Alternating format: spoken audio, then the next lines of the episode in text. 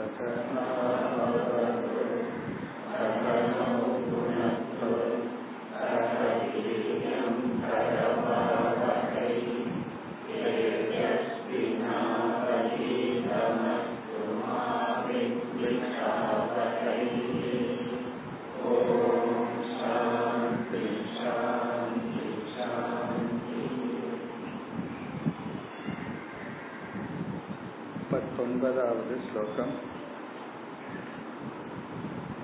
विषयेषु गुणध्यानात्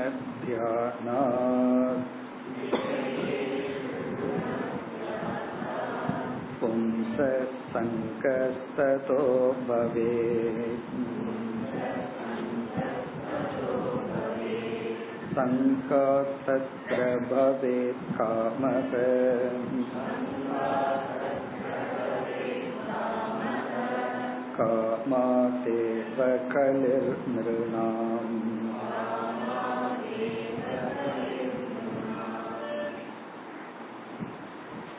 தர்மா தர்மங்கள் அனைத்தும் பூர்ணமானதல்ல ரிலேட்டிவ் நிபந்தனைக்கு உட்பட்டது என்ற கருத்தை பகவான் கூறி முடித்து வேதாந்தத்தில் முக்கியமாக பேசப்படுகின்ற ஒரு கருத்துக்கு வந்து பிறகு வேதத்தினுடைய மகிமையை கூறப் போகின்றார். வேதத்தினுடைய ஹிருதயத்தை இந்த அத்தியாயத்தில் கூற இருக்கின்றார்.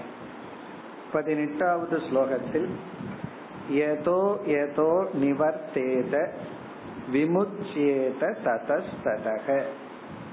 எதனிடமிருந்தெல்லாம் நாம் நம்மை விளக்கிக் கொள்கின்றோமோ அதனிடமிருந்து அல்லது அந்த நிமித்தமான சம்சாரத்தை நாம் அனுபவிக்க மாட்டோம். ஆகவே சம்சாரத்துக்கு காரணம் அந்த பொருள் அல்ல அந்த பொருளிடம் நாம் விலகிக் கொள்ளாத தன்மை. அதுதான் முக்கிய கருத்து.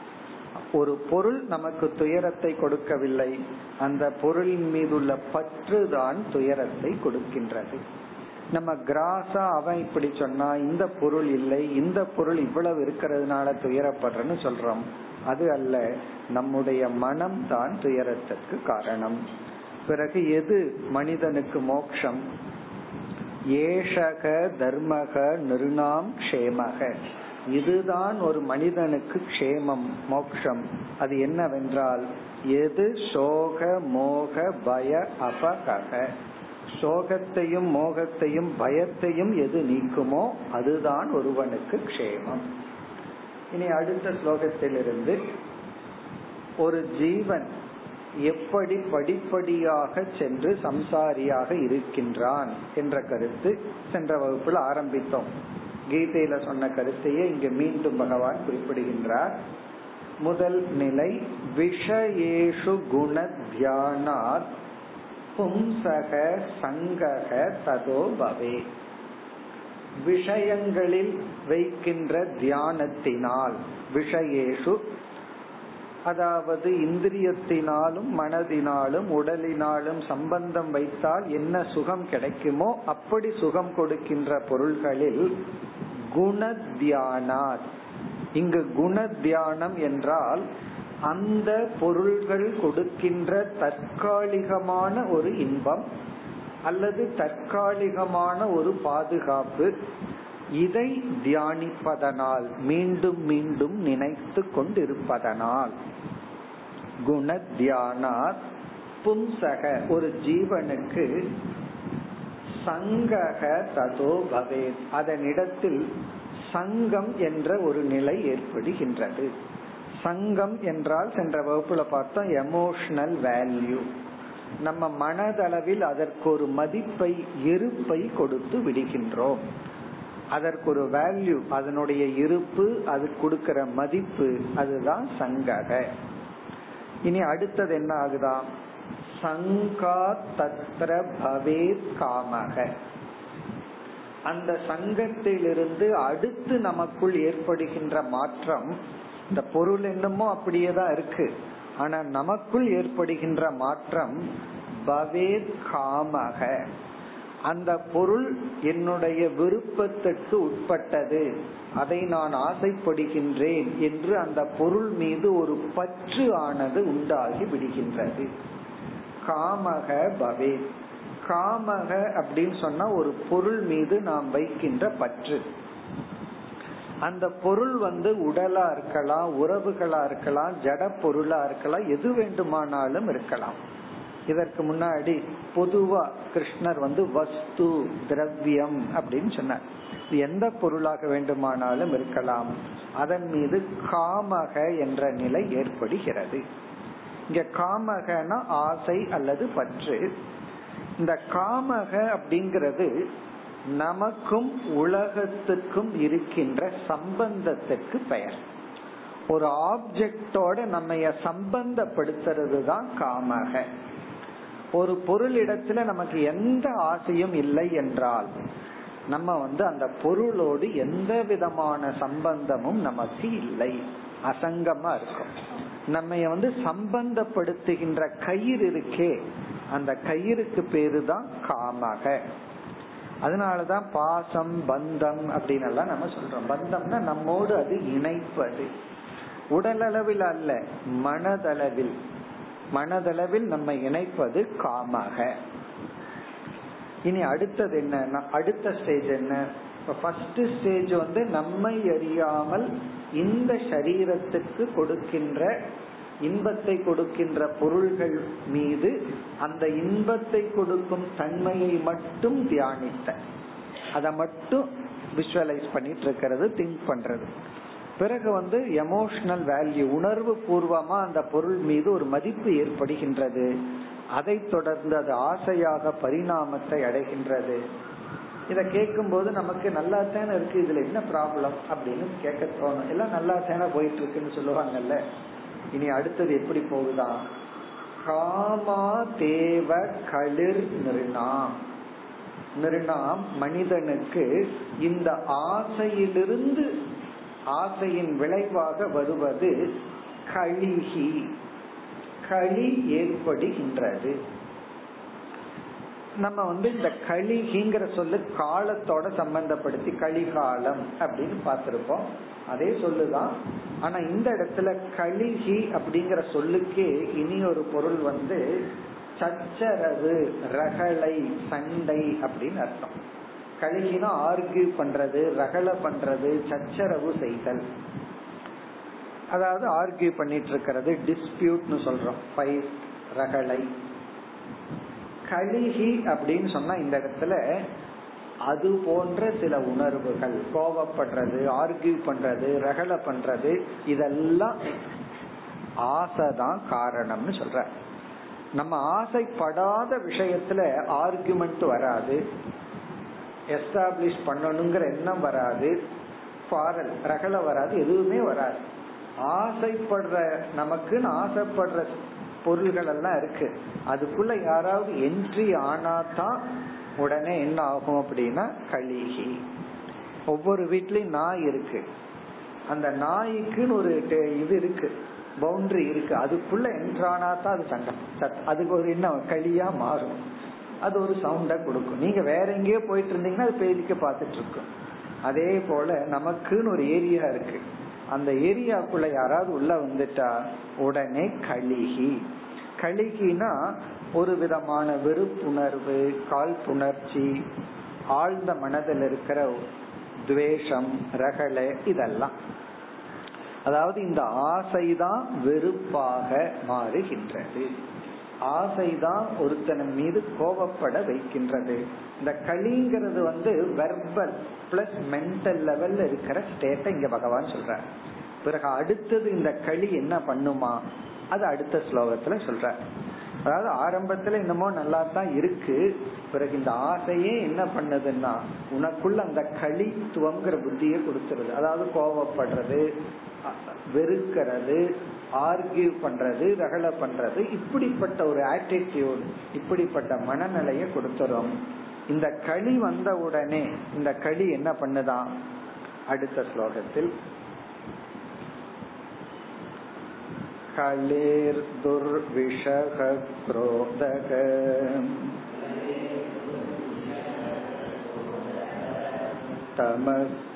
तमस्तमनुवर्तते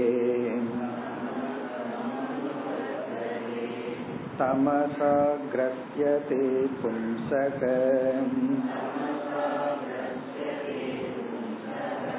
चेतना व्यापिनीधृतम्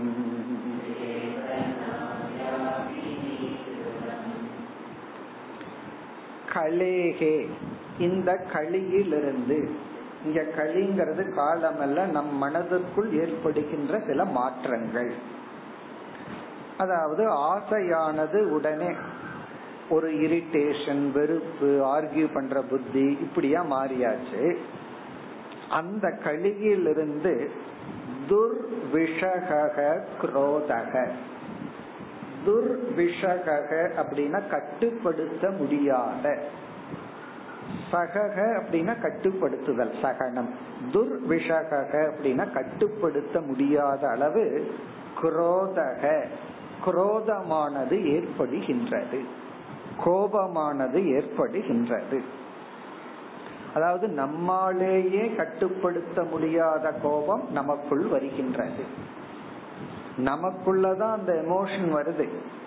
ஆனா அந்த எமோஷனை நம்மாலேயே கட்டுப்படுத்த முடியாது. அதுக்குள்ளதான் நம்ம இருக்கிறோம். ஆனா அதை நம்மால் கட்டுப்படுத்த முடிவதில்லை. அதனாலதான் யாராவது கோபப்பட்டு இருந்தா அவங்க கிட்ட போய் கோபப்படாதுன்னு சொல்லக்கூடாது. சொன்னா என்ன ஆகும்னா எச்சா கோபம் அதிகமாகும். அவங்களுடைய கட்டுப்பாட்டை இழந்து அவங்க கோபப்பட்டு இருக்காங்க அப்படி இருக்கும்போது அது அவங்க கண்ட்ரோல்ல கிடையாது. பிறகு குரோதம்னா என்ன அப்படின்னா அதுக்கு எத்தனையோ லட்சணம் சொல்லலாம். அதாவது நம்மையையும் மற்றவர்களையும் நாசப்படுத்தும் ஒரு விதமான பாவனை செயல் அல்லது உணர்வு தான் கோபம். தமிழ்ல வந்து சேர்ந்தாரை கொல்லி அப்படின்னு சொல்லுவாங்க. சேர்ந்தாரை கொல்லினா இந்த கோபம் யாருகிட்ட இருக்கோ ஃபர்ஸ்ட் அவங்கள தான் சாகடிக்குமா அதுக்கப்புறம் யாரு மீது கோபப்படுறமோ அவங்கள இரண்டாவது அது நாசப்படுத்தும். அப்படி குரோதக என்றால் கோபம். ஒரு விதமான ஆங்கர் கோபம். எல்லாம் கடைசியில் இதுதான் சொல்றது. எனக்கு கோபத்தை தான் விட முடியல. இருபத்தஞ்சு வருஷம் வேதாந்தம் படிச்சாச்சு. ஆனா இருபது பர்சன்ட் கூட போகல. அந்த கோபம் இருக்கே அவ்வளவு சுலபமா போவதில்லை. எதுக்கு அந்த கோபத்துக்கு வேற நியாயப்படுத்துறது. இப்படி இருந்தா நான் கோபப்பட்டிருக்க மாட்டேன் அப்படின்னு சொல்லி. அப்படி ஒரு விதமான குரோதம். சரி குரோதத்தை தொடர்ந்து என்ன நடைபெறுகிறது? இதெல்லாம் நமக்குள்ள நடக்கிற மாற்றங்கள். இந்த ரசாயன மாற்றம்ங்கிறது போல எமோஷனல் சேஞ்ச் நமக்குள்ள அடுத்தது என்ன நடக்குதா? தமக தம் அணுவர்த்தது கோபத்தை பத்தி எல்லாம் ரொம்ப சொல்ல வேண்டியது இல்லை காரணம் தெரியாத விஷயம்னா சொல்லலாம். தெரிஞ்சு அனுபவிச்சுட்டு இருக்கிற விஷயத்த போய் நம்ம எதுக்கு சொல்லணும்? என்ன கோபத்தை பத்தி ரொம்ப நேரம் பேசினாலே கோபம் வந்துடும் அதனால கோபத்தை விட்டுருவோம்.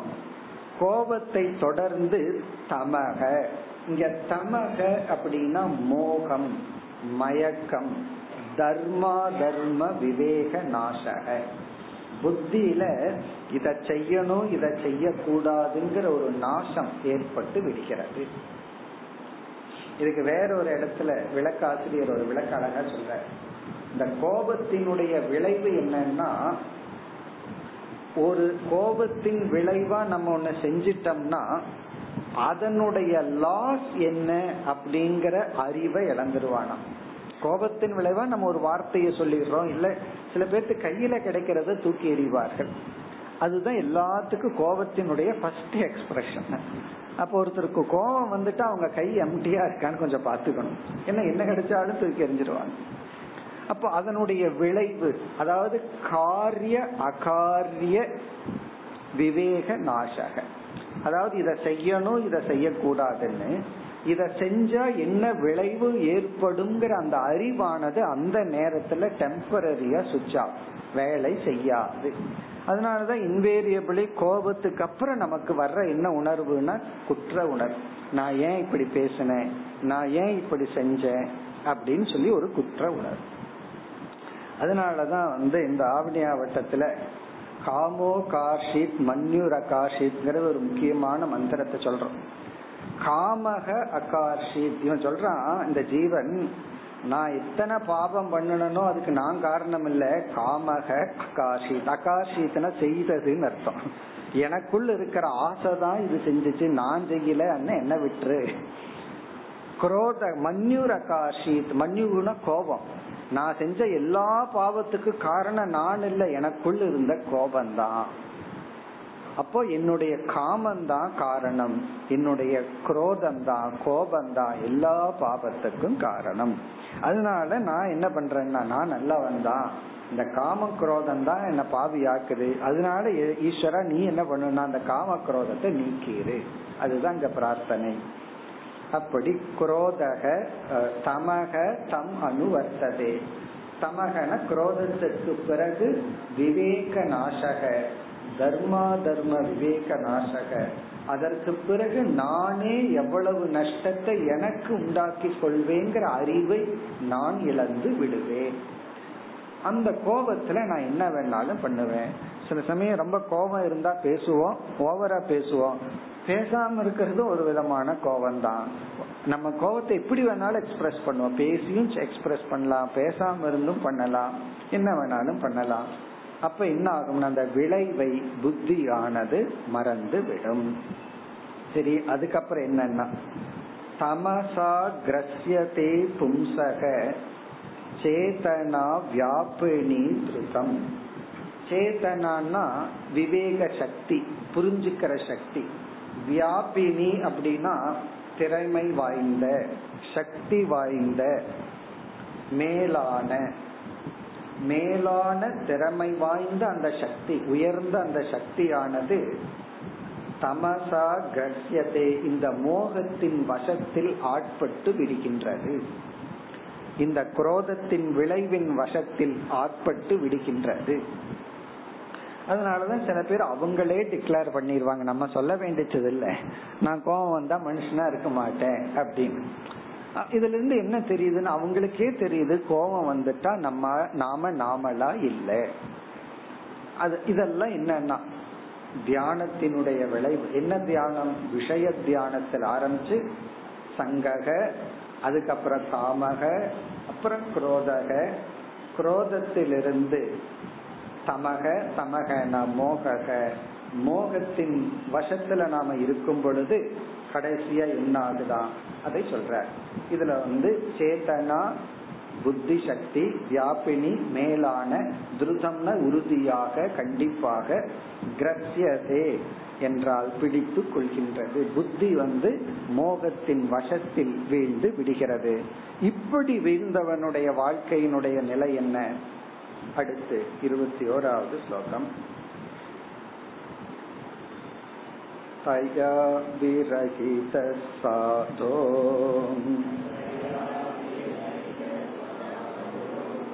जन्तुशून्याय कल्पते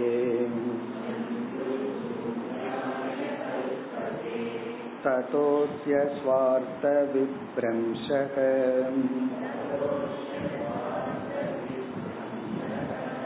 मूर्छितस्य मृतस्य च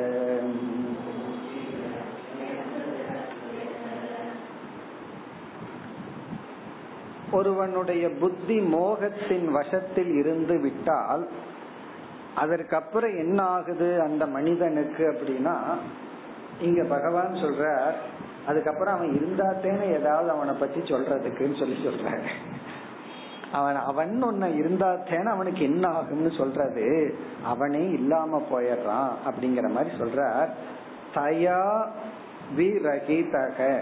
தயா அப்படின்னா விவேக சக்தியினால். விவேக சக்தி இல்லாதவனா விரகிதகனா இல்லாமல் போறது. விவேக சக்தி இல்லாமல் போன அந்த ஒரு மனிதனுக்கு சாதோ. ஹே சாது சாதோ அப்படின்னு சொல்லி உத்தவர் அழைக்கிறார். நீ அப்படிப்பட்டவன் அல்ல நீ ஒரு உத்தமமானவன். ஏ சாதுவான உத்தவா. அந்த விவேக சக்தி அற்றவன் அற்ற ஜந்து இப்ப பகவானே லாங்குவேஜ மாத்திட்டாங்க இத்தனை நேரம் பும்சக மனிதன் சொல்லிட்டு இருந்தவர். இப்ப ஜெந்துன்னு போட்டுட்டார். அப்படிப்பட்ட அந்த ஜீவனுக்கு ஜெந்துனா என்ன நம்ம அந்த தமிழ் அந்த வார்த்தையில சொல்லி திட்டம் நீ என்ன ஜந்துன்னு சொல்லி. இப்படிப்பட்ட ஒரு உயிரினமான அவனுக்கு அவன் சூன்யாய கல்பதே சூன்யமான நிலையை அடைந்து விடுகின்றான். அந்த ஜந்து மனிதன்கிற ஸ்டேட்டஸை இழந்த அந்த ஜந்து சூன்யாய கல்பதே சூன்யத்தை அடைந்து விடுகின்றான். சூன்யம்னா அதுக்கு மேல அவனுக்கு அடையிறதுக்கு என்ன இருக்கு? இந்த சூன்யம்ங்கிற வார்த்தைக்கு விளக்கமே வேண்டாம். ஏன்னா அதுவே ஒண்ணு இல்லைங்கிற வார்த்தை. அதுல போய் என்ன விளக்கம் இருக்கு? இப்ப சூன்யமாகி விடுகின்றான். இருந்தாலும் பகவான் வந்து அந்த சூன்யமாகி விடுறதுனா என்ன? அவன் சூன்யமான நிலைக்கு போயிடுறான் அப்படின்னா என்ன? அதை இரண்டாவது வரியில விளக்குறார். ததோசிய அந்த நிலையிலிருந்து அஸ்ய ஸ்வார்த்த விப்ரம்சக. சுவார்த்தம்னா மனிதனுடைய லட்சியம். விப்ரம்சக என்றால் அந்த லட்சியமானது இழக்கப்படுகின்றது. புருஷார்த்த நாசக. அவனுடைய புருஷார்த்தம் அவனிடம் இல்லாமல் போகின்றது. ஸ்வார்த்த விப்ரம்சக. புருஷார்த்தமானது அவனை விட்டு சென்று விடுகிறது. புருஷார்த்தம் சென்று விடுகிறதுன்னா என்ன அர்த்தம்? அவனுக்கு எந்த லட்சியமும் கைகூடாது. புருஷார்த்தம்னா லட்சியம் கோல் அது ரிலேட்டிவ் கோல்லையும் அவன் சக்சஸ் ஆக மாட்டான். அப்சல்யூட் கோலும் அவனுக்கு கிடைக்காது. அவன் வாழ்க்கையில எதையுமே சாதிக்க முடியாது. அட்லீஸ்ட் உலகத்தில் இருக்கிற எதையாவது சாதிச்சுட்டாவது போவான்னா அதுவும் கிடையாது. ஆன்மீகத்துல எதையாவது சாதிக்கிறான்னா அதுவும் கிடையாது. லௌகிகமும் கிடையாது ஆன்மீகமும் கிடையாது. எதுவுமே அவனால் அடைய முடியாது. சுவார்த்தன்னா அவன் என்னென்னலாம் விரும்புறானோ விப்ரம்சக அதிலிருந்து அவன் அழிவை அடைகின்றான் நாசத்தை அடைகின்றான். அவன் விரும்புறது எதுவுமே அவனுக்கு கிடைக்காது. பிறகு இப்படிப்பட்டவன் யாருக்கு சமம்? அதுக்கு ஒரு எக்ஸாம்பிள் சொல்ற இந்த சூன்யத்தை விளக்குற மூர்ச்சிதஸ்ய மூர்ச்சிதஸ்யனா கோமாவில் இருக்கிறது. மயக்க நிலையில் இருப்பவன். மிருதஸ்ய இங்க சேங்கிற சொல் இவ என்று பொருள். மிருதஸ்யன மரணம் அடைந்த ஒரு பிணம். இப்ப மரணம் அடைஞ்சு இருக்கிற ஒரு பிணம் அல்லது வந்து கோமா ஸ்டேட்ல இருக்கிற ஒருத்தன். இப்ப அவனுக்கு அவன் என்னதான் பண்ண முடியும் வாழ்க்கையில? இந்த டோட்டலி ஹெல்ப்லெஸ் சொல்றோமோ? அதுதான் அவன் அவனை வச்சு ஹாஸ்பிட்டல் பிழைக்கும் அது வேற விஷயம். பட் அவன் ஹெல்ப்லெஸ் அவன் பேசாம இருக்கும். ஒன்னும் பண்ண முடியாது. அப்படி மூர்ச்சிதஸ்ய மிருதஸ்ய. அவன் இறந்த ஒரு பிணம் அல்லது வந்து ஜடத்தை போல எல்லா உணர்வுகளையும் இழந்த ஒருவனுடைய நிலை எப்படியோ அப்படித்தான் இந்த ஜந்துவினுடைய வாழ்க்கை. இப்படிப்பட்ட நிலைக்கு ஒரு ஜீவன் வருவதற்கு காரணம் விஷயேஷு குண தியானம் அதனால ஒரு பொருள் கொடுக்கிற இன்பமான அம்சத்தை மட்டும் நம்ம வந்து நினைச்சிட்டு இருந்தோம்னா அதனுடைய விளைவு இவ்விதம் வந்து விடும் இனி வந்து அடுத்த ஸ்லோகத்துல வந்து பகவான் இத வந்து நிறைவு செய்கின்றார். சரி என்ன ஆகின்றது இறுதியில்? விஷயாபினிவேஷேன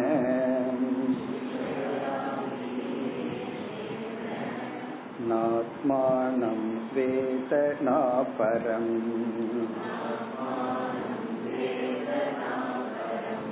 वृक्षजीविकया जीवन्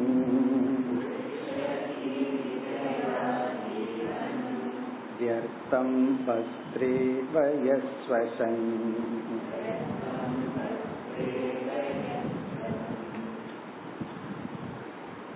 இந்த ஸ்லோகத்துடன் இந்த தலைப்பை பகவான் நிறைவு செய்கின்றார். விஷய அபினிவேசேன. இந்த இடத்துல பகவான் கொஞ்சம் தெளிவுபடுத்துறார். எந்த மனிதர்களிடத்திலும் பொருள்களிடத்திலும் எந்த ஒரு வஸ்து இடத்திலும் ஆசை வைக்கிறதோ பற்று வைக்கிறதோ தவறு கிடையாது. அது வைக்கலாம் நம்ம. ஆனா இங்க என்ன இருக்க கூடாதுன்னு சொல்றாரு. அபினிவேஷேன அபினிவேஷம் என்றால் பற்றினுடைய தன்மை அதிகரித்தல். நான் வச்சிருக்கிற பொருள் மீது பற்றினுடைய தன்மை அதிகமா இருக்கு. குறைவா இருக்கான்னு எப்படி கண்டுபிடிக்கிறதுனா இந்த விளைவுகள் எல்லாம் வந்தா அதிகமா இருக்குன்னு அர்த்தம். இந்த விளைவுகள் வராம நம்மால மேனேஜ் பண்ண முடிஞ்சதுன்னா அது வந்து அளவா இருக்குன்னு அர்த்தம். அப்படி பற்றினுடைய தன்மை ஒரு லிமிட்டுக்கு மேல போய் இங்கு சொல்ற நிலைக்கு நம்மை கொண்டு வந்து விடும் அளவு இருந்தால் அதுக்கு பேரு அபினிவேஷக. இப்ப அபினிவேஷனா அதிகமான பற்று இப்படிப்பட்ட விளைவை கொடுக்கும் அளவு உள்ள பற்று.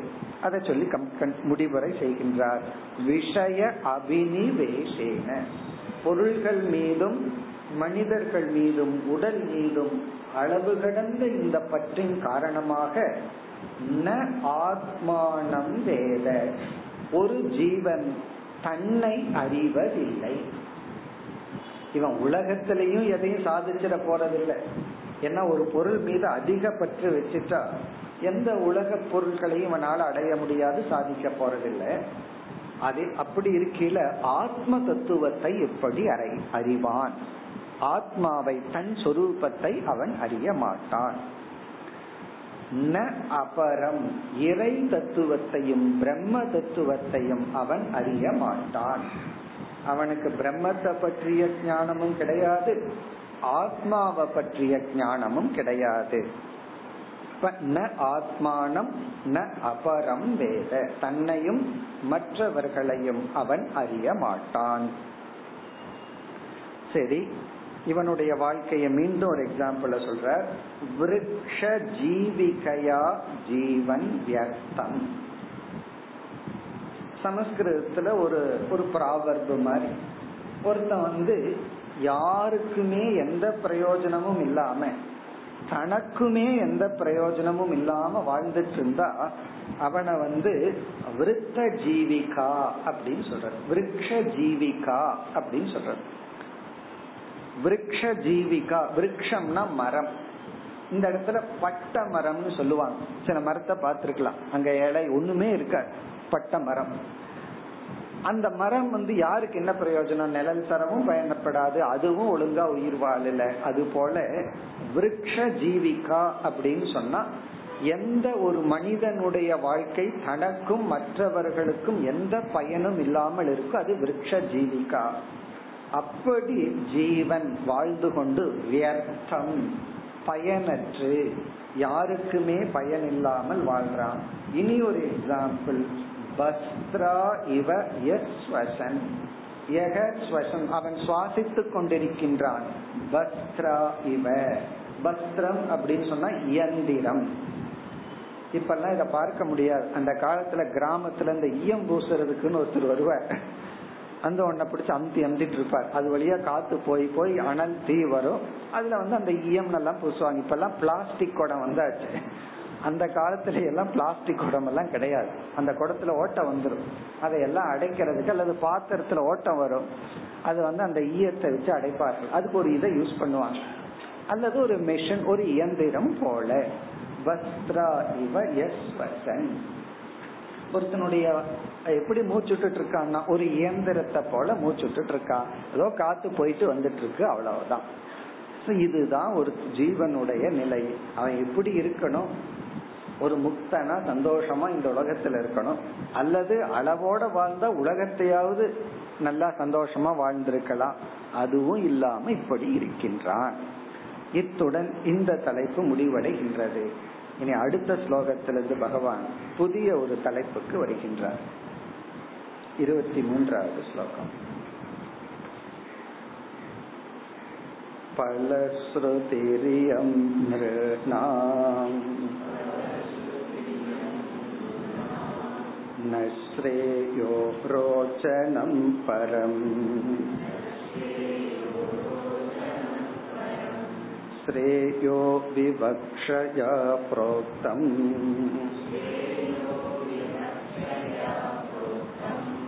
यथा वैषज्यरोचनम्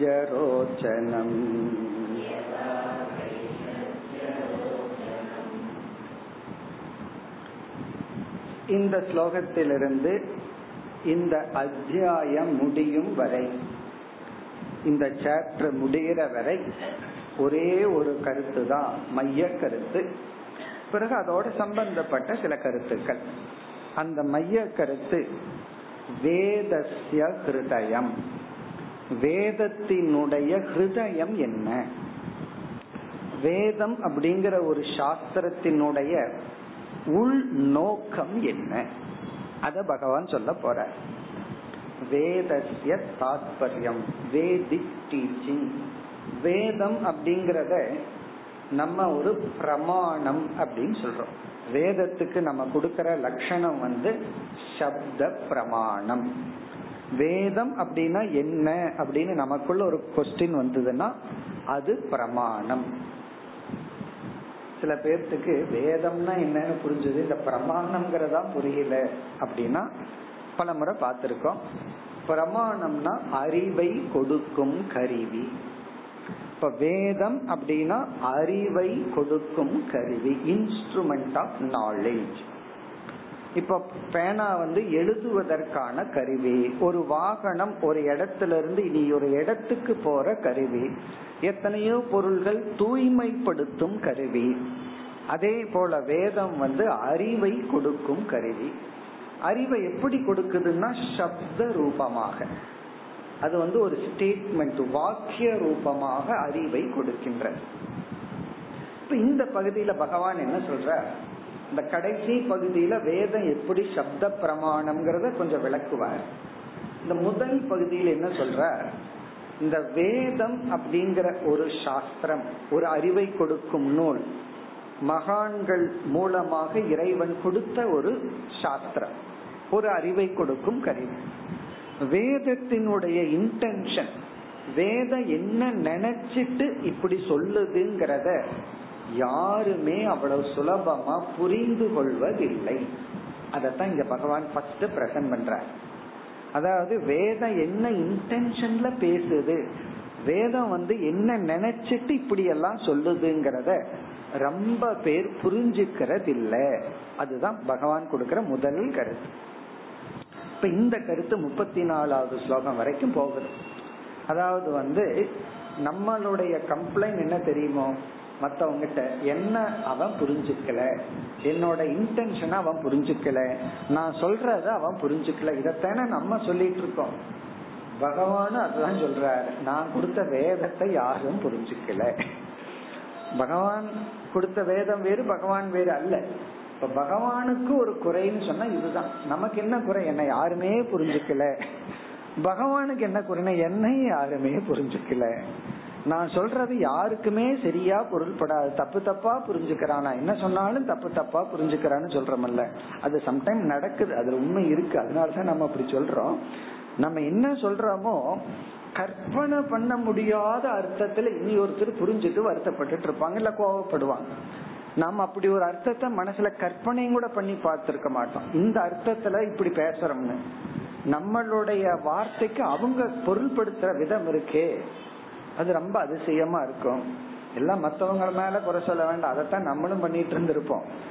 வேறொரு எண்ணத்துல சொல்லியிருப்பாங்க. நம்ம வேறொரு அர்த்தத்துல புரிஞ்சிருப்போம். உடனே விருப்பு வெறுப்பு எல்லாம் வரும். அதே கருத்து தான் இங்க பகவான் சொல்ற வேதத்தினுடைய இன்டென்ஷன் அத சம்ஸ்கிருதத்துல விவக்ஷா அப்படின்னு சொல்ற விவக்ஷா அப்படின்னா இன்டென்ஷன் வக்தும் இச்சா. நான் என்ன இன்டென்ஷன் என்ன உள் நோக்கில இத நான் சொல்றேன். இத நான் சொல்லும் போது எனக்குள்ள என்ன வச்சிருக்கிறேன் அப்படிங்கறது ஒண்ணு இருக்கு. பகவான் என்ன சொல்ல போறாருன்னா அதை யாருமே புரிஞ்சுக்கல அப்படின்னு சில எக்ஸாம்பிள் எல்லாம் சொல்ல போற அதை யாருமே புரிந்து கொள்ளவில்லை. நம்ம அந்த எக்ஸாம்பிள் பார்க்கும்போது நமக்கு புரியும். இதுதான் பகவான் சொல்ல போற. இந்த பகுதியில வரப்போகுது. அதுல முப்பத்தி நாலாவது ஸ்லோகம் வரைக்கும் பலர் இப்படி புரிந்து கொள்ளாம தப்பு பண்ணிட்டு கஷ்டப்பட்டு இருக்காங்க. அவங்க கண்ணு முன்னாடி வேதம் இருக்கு. சாஸ்திரம் இருக்கு குரு இருக்கு நீதி நூல்கள் எல்லாம் இருக்கு. இருந்தும் அவர்கள் அதை பயன்படுத்தி கொள்ளாமல் அவர்கள் ஒரு சம்சாரியாகவே இருக்கின்றார்கள்.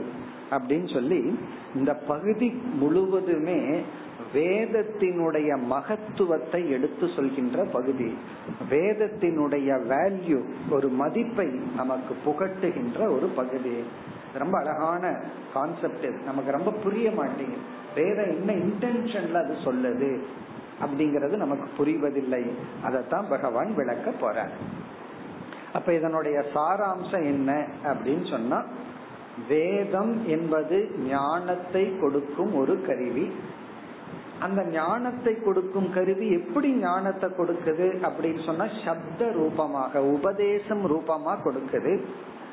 அந்த உபதேசத்தை நம்ம கேட்கும் பொழுது வேத என்ன இன்டென்ஷன்ல உபதேசம் பண்ணுச்சுங்கிறத பலர் புரிந்து கொள்வதில்லை.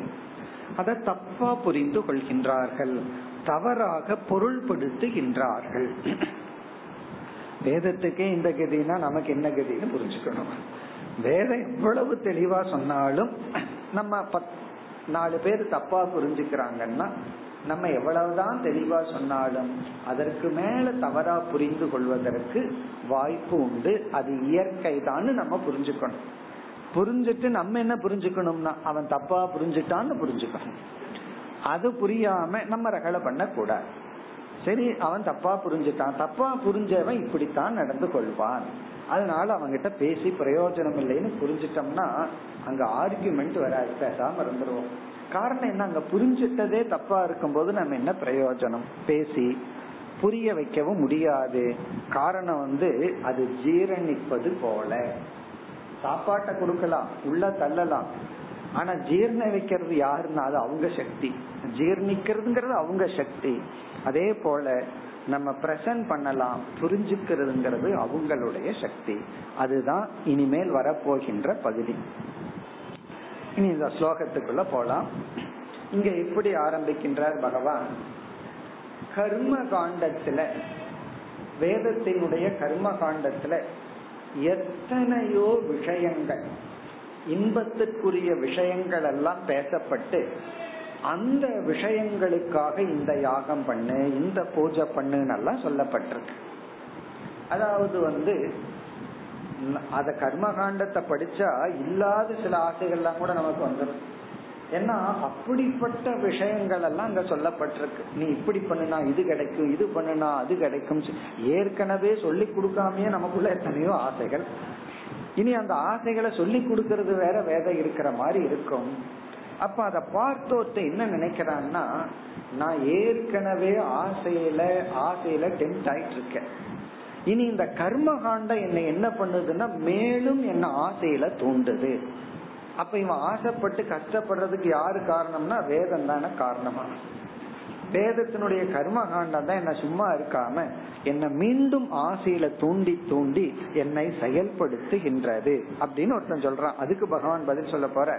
அடுத்ததுக்கு அடுத்த ஸ்லோகத்துல அதுக்கு பதில் வர போகுது அதாவது வந்து கர்ம காண்டத்துல விதவிதமான அனித்தியமான காமிய பலன்கள் எல்லாம் சொல்லப்பட்டிருக்கு. அந்த பலனுக்காக விதவிதமான யாகங்கள் தியானங்கள் எல்லாம் சொல்லப்பட்டிருக்கு. இருந்தாலும் அப்படி வேதமானது முதல் பகுதியில இந்த மாதிரி சொன்னாலும் வேதத்தினுடைய இன்டென்ஷன் வந்து அதை அவனுக்கு கொடுப்பது அல்ல. வேதத்தினுடைய இன்டென்ஷன் வேறையா? அது என்னன்னா மோக்ஷந்தான் சித்த சுத்தி தான் ஒரு மனிதனுக்கு எது நன்மையோ அதை கொடுக்கறதுக்காக வேதம் என்ன பண்ணுதான் இன் பிட்வீன் இதை கொடுக்குது. அதற்காக அது கொடுக்கப்படவில்லை. அதற்காக அது இல்லைன்னு அர்த்தம். அதத்தான் இந்த முதல் ஸ்லோகத்துல பகவான் பிரசன்ட் பண்றார். பலஸ்ருதிரியம் நிருணாம். நிருணாம் மனிதர்களுக்கு இயம் பல ஸ்ருதிகி. பல ஸ்ருதிகின்னு சொன்னா காமிய கர்மமும் அதனால் வருகின்ற பலனையும் பேசுகின்ற வேத வாக்கியங்கள். பல ஸ்ருதி. உனக்கு புத்திரன் வேணும்னா இதை பண்ணு மனைவி வேணும்னா இதை பண்ணு கணவன் வேணும்னா இதை பண்ணு. இந்த மாதிரி எத்தனையோ அல்லது ராஜ்யம் வேணும்னா இதை செய்யு. அப்படி ஏதாவது உனக்கு வந்து பதவி வேணும்னா இதை பண்ணு அப்படின்னு சொல்லி எத்தனையோ ஆசைகள். உனக்கு வந்து மன யோகம்னு ஒண்ணு இருக்கு. வீடு கட்டணும்னு ஒரு உனக்கு வேணும்னா இதை பண்ணி. உனக்கு ஏதோ தோஷம் இருக்கு. இதை நீங்கன்னா உனக்கு வீடு அமையும். வாகனம் வேணும்னா இதெல்லாம் நம்ம சொல்லவே வேண்டாம். இதுக்குன்னு எத்தனையோ ஆட்கள் எல்லாம் இருக்காங்க. உனக்கு என்ன வேணுமோ அதுக்கெல்லாம் பிரிஸ்கிரைப் பண்றதுக்கு. இதெல்லாம் வேதம் தான் பேஸ் ஏன்னா வேதத்திலேயே இப்படி எத்தனையோ வாக்கியங்கள் இருக்கு. அதான் பல ஸ்ருதிகி. பல ஸ்ருதினா இந்த உலகத்தில் அடையப்படும் பொருள்கள் காமியமான பொருள்கள். நிருணா மனிதர்களுக்கு நஸ்ரேயக அது அவனுக்கு முழுமையான நன்மையை தருவதற்காக அல்ல. அவனை வந்து அப்படியே டோட்டலா அவனை சந்தோஷப்படுத்துறதுக்கு அல்ல. ஸ்ரேயக அவனுக்கு மோட்சத்தை கொடுக்கறதுக்கோ ஸ்ரேயஸை கொடுக்கறதுக்கோ அல்ல. அப்ப இது ரொம்ப தெளிவா சொல்றாரு பகவான். கர்ம காண்டத்துல எவ்வளவுதான் பிராமிஸ் பண்ணியிருந்தாலும் அதெல்லாம் அவனை முழுமையா திருப்திப்படுத்துவதற்கு அல்ல. ஒருத்தன் வந்து ஒரு பொருள் இல்லையே பொருள் இல்லையே அழுதுட்டு இருக்கா? அல்லது ஒரு உறவு இல்லையே அழுதுட்டு இருக்கா? அந்த வேதம் வந்து அந்த உறவை கொடுக்குது. எதுக்குன்னா அதோட அவன் முழுமையா சந்தோஷம் அடைஞ்சிடுவான்னு அல்ல. பிறகு அவனே அதை விட்டு ஓட போறான். ஒரு குழந்தை வேணுங்கிறான் வளர்க்கிறோம். அதுக்கப்புறம் என்னன்னா ஒன்னா நீ அதை விட்டு போ. இல்ல அவன் உன்னை விட்டு ஓடிடுவான். அவனுக்குன்னு நேரம் வரும்போது உன்னை விட்டு அவன் போயிடுவான். அல்லது அவனை விட்டு ஒரு காலத்துல நீ போ. அது யார் இன்டெலிஜென்ட் தான் அவன் ஓடுறதுக்குள்ள அவனை அனுப்பிச்சு வைக்கிறது? தான் அவனை அனுப்பி வைக்கிறது. இல்லைன்னா அவன் தள்ளி விட்டுட்டு ஓடுவான். எதுவுமே சாஸ்வதம் அல்ல. நஸ்ரேயக பிறகு எதற்காக? இதெல்லாம் அதுக்காக அல்லன்னா பிறகு எதற்காக? பரம் ரோச்சனம். ஒரு ருச்சி அவனுக்குள் உண்டு செய்வதற்காக. பரம் ரோச்சனம்னா தர்மத்தில் அவனுக்கு ஒரு ருச்சியை உண்டு செய்வதற்காக விருப்பத்தை உண்டு செய்வதற்காக. காரணம் என்னன்னா இவன் வந்து காமியமான வஸ்துவை அடையணும் இன்பத்தை அடையணும் என்றால் இன்பத்தை எதனால அடைய முடியும்? புண்ணியத்தினாலதான் அடைய முடியும். அந்த புண்ணியத்தை எதனால அடைய முடியும்? தர்மத்தினால அடைய முடியும். ஆகவே இவன் புண்ணியத்தை அடைய வச்சு தர்மத்தை செய்ய வைக்கிறதுக்காகத்தான் இந்த மாதிரி எல்லாம் ஆசைகளை எல்லாம் வேதம் நம்ம தூண்டுது. அப்ப வேதத்தினுடைய இன்டென்ஷன் பாருங்க. அந்த பொருள் அடைய வைக்கிறதுக்கு அல்ல ஒருத்தன் சொல்றான் எனக்கு இந்த பதவி வேணும். ஒன்னும் இல்ல எனக்கு முன்னாடி இருக்கிறவரை போஸ்ட நான் பிடிச்சிட்டு அவரை அனுப்பிச்சு விடணும். இப்படி ஒருத்தனுக்கு ஆசை. இப்ப வந்து வேதம் அவனுக்கு என்ன சொல்லுது? நீ இந்த யாகம் பண்ணு இந்த பூஜை பண்ணு இந்த விரதம் இரு இந்த தானம் பண்ணு உனக்கு அந்த போஸ்ட் கிடைக்கும். அப்ப வேதத்தினுடைய இன்டென்ஷன் வந்து அந்த போஸ்ட்ல போய் அவனை உட்கார வைக்கிறதுக்கு அல்ல. உட்கார வச்சா கொஞ்ச நாள் அவனே இது வேண்டான்னு தொடியார போறான். அது வேற விஷயம். ஆனா வேதத்தினுடைய இன்டென்ஷன் அவனுக்கு அந்த ஆசையை ஊட்டுவது அப்படியாவது ஒரு தர்மம் பண்ண வைக்கணும் தவம் செய்ய வைக்க வேண்டும் என்பதற்காக.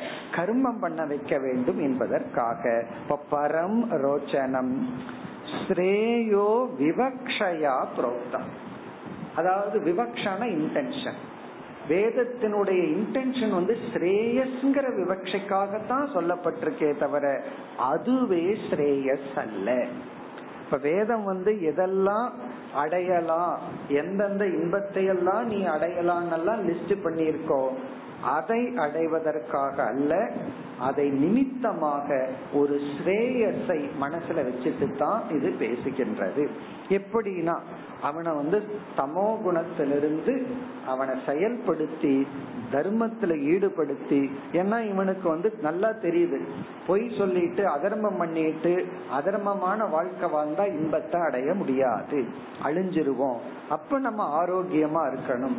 அப்ப அறிவுபூர்வமா இருக்கணும் உழைக்கணும் தர்மப்படி இருக்கணும் என்று அவனை தர்மத்தில் ஈடுபடுத்துவதற்காக. அதுக்கு ஒரு எக்ஸாம்பிள் யதா வைஷஜ்ய ரோச்சனம். மருந்தை நாம் புகழ்வது போல மருந்து கொடுப்பது போல. வைஷம் வைஷஜ்யம் அப்படின்னா மெடிசன் இந்த மெடிசன் நம்ம சாப்பிடுறதுனுடைய உள்நோக்கம் என்னன்னா அதை சுவைச்சு சாப்பிட்றதல்ல. நோய் நீங்குவதற்காக. மெடிசன் மீது ஒரு வேல்யூ வர்றதுக்காகத்தான் அதை பத்தி நம்ம புகழ்ந்து பேசுறோம். மெடிசன் மெடிசனுக்காக அல்ல மருந்து மருந்துக்காக அல்ல. மருந்துல ஒரு ருச்சி நமக்கு வந்தா அதை நம்ம சாப்பிட்டோம்னா நம்மளுடைய நோய் நீங்கும். அதே போல ஒருத்தனை வந்து என்ன பண்றது வேதம்னா அவனை வந்து தர்மத்தின்படி தர்மத்துக்குள்ள இழுத்துட்டு வர்றதுக்காக விருப்பப்பட்ட பொருள்களுக்கான சாதனைகளை வேதம் கூறுகின்றது. இப்ப மோட்சம்தான் லட்சியம்னு வேதம் தெரியும் வேதத்துக்கு தெரியும்னா எதுக்கு வேதத்துல வந்து காமிய கர்மங்கள் எல்லாம் சொல்லி இருக்கணும் காமிய உபாசனைகள் எல்லாம் எதற்கு சொல்லணும்னா? அவன் மோட்சம்தான் லட்சியம்னு வேதத்துக்கு தெரிஞ்சாலும் அது வழியாத்தான் அவனை கொண்டு வர முடியும். இந்த விட்டுப்புடின்னு சொல்றமல்ல அதன் போக்குல விட்டுப்புடின்னு சொல்றது போல வேதம் வந்து நம்ம நம்ம போக்குல விட்டு பிடிக்குதான் இனி அடுத்த கேள்வி நம்ம போக்கு தான் என்ன நம்ம இயற்கைய யாரும் சொல்லி கொடுக்காம எப்படித்தான் இருக்கிறோம் அடுத்த ஸ்லோகத்துல பகவான் கூறுகின்றார் இருபத்தி நான்காவது ஸ்லோகம் उत्पत्त्यैव हि कामेषु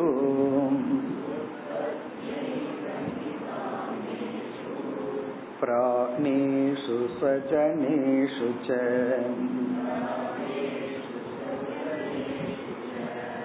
आसक्तमनसो मर्त्याः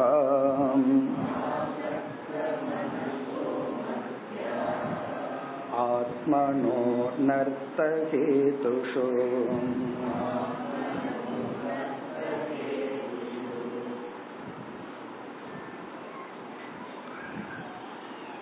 உற்பத்தியா ஏவ. உற்பத்தியா ஏவ. உற்பத்தியா ஏவ என்றால் இந்த இடத்துல இயற்கையாகவே என்று பொருள். யாரும் சொல்லி கொடுக்காம நேச்சுரலா இயற்கையாகவே. ஆங்கிலத்துல இன்ஸ்டிங்க்ட்னு சொல்லுவோம். இயற்கையாகவே இரண்டாவது வரைக்கும் வருவோம். மத்தியாகா மனிதர்கள் ஆசக்த மனாகா பற்றுடன் கூடிய மனதுடன் தான் இருக்கின்றார்கள். ஆசக்த மனசக ஆசக்தகன பற்று. யாருமே சொல்லி கொடுக்காம இயற்கையாகவே பற்றுடன் கூடிய மனதுடன் தான் மனிதர்கள் இருக்கின்றார்கள். இந்த இடத்துல பகவான் வந்து அந்த பற்ற மூணா பிரிக்கிறார். இந்த மூன்று இடங்களில் இயற்கையாகவே மனுஷனுக்கு பற்று வந்து விடுகிறது. யாருமே டீச் பண்ண வேண்டாம். ஆசை படறதுக்கு யாருமே சொல்லி கொடுக்க வேண்டாம். அந்த பற்று மூன்று என்னென்ன? முதல் வரியில் காமேஷு.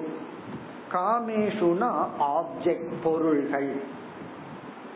காமேஷு ஆப்ஜெக்ட் பொருள்கள் இடத்தில் ஒரு பொருள்ல ஒருத்தனுக்கு பற்று வருதுன்னு சொன்னா அதுக்கு ட்ரைனிங் எல்லாம் எடுக்க வேண்டிய அவசியம் கிடையாது. இந்த பொருள்ல பற்று வர்றதுக்கு எவ்வளவு நாள் ட்ரைனிங் எடுக்கணும்? அப்படின்னா ட்ரைனிங் கிடையாது நேச்சுரலா அவனுக்கு வந்துடும் ஒன்று. இரண்டாவது பிராணேஷு.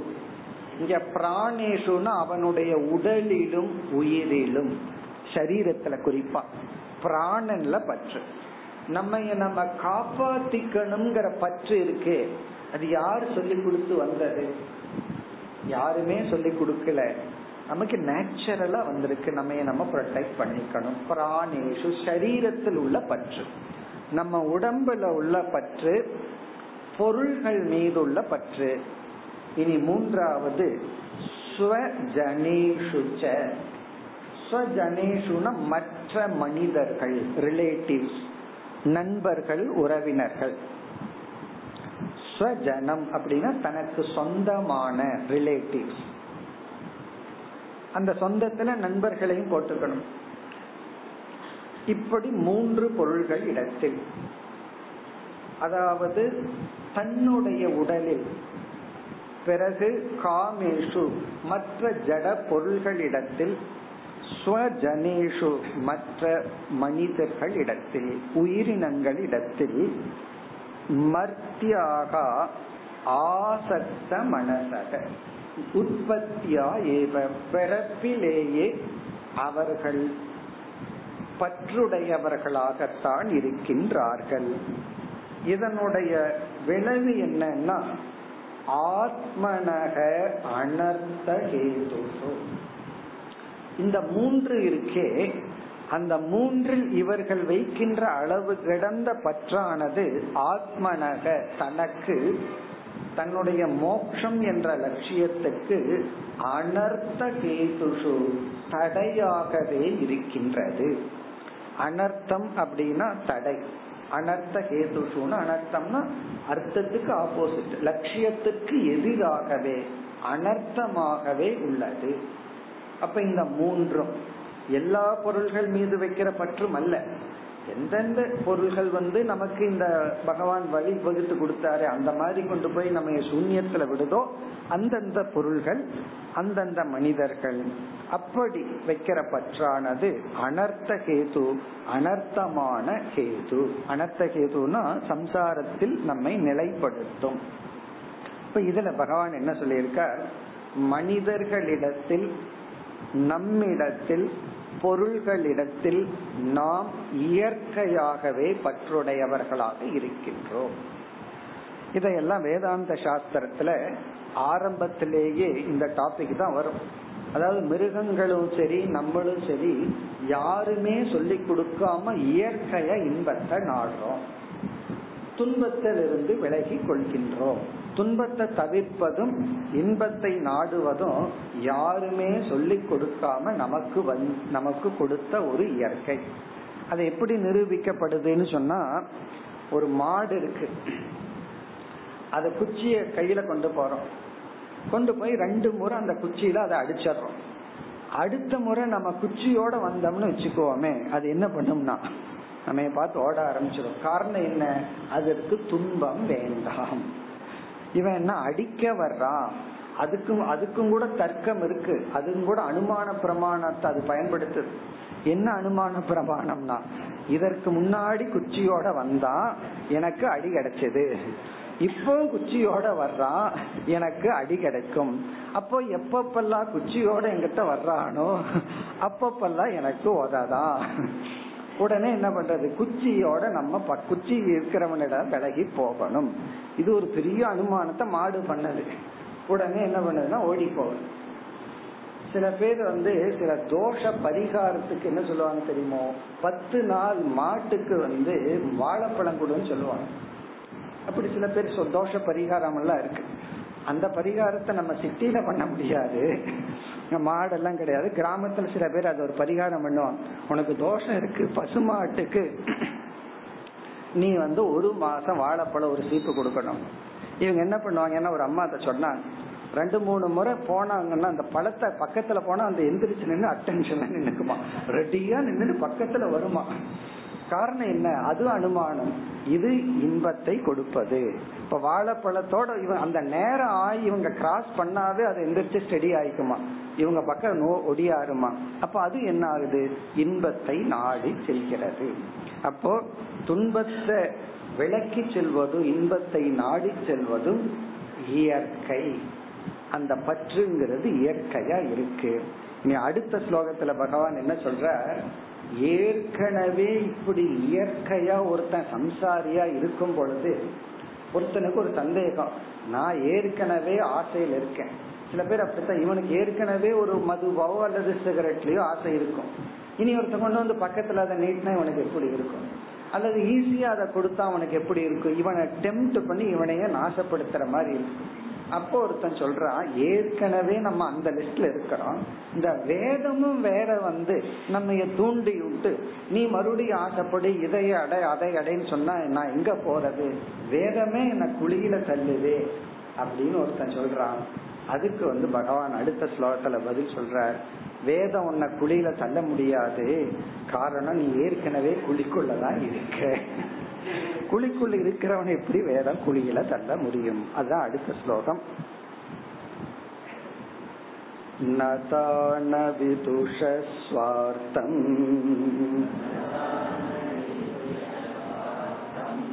भ्राम्यतो वृजिनात्मनि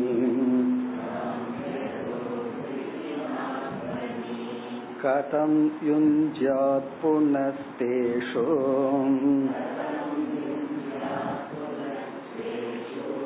तां स्तमो विशतो भुतः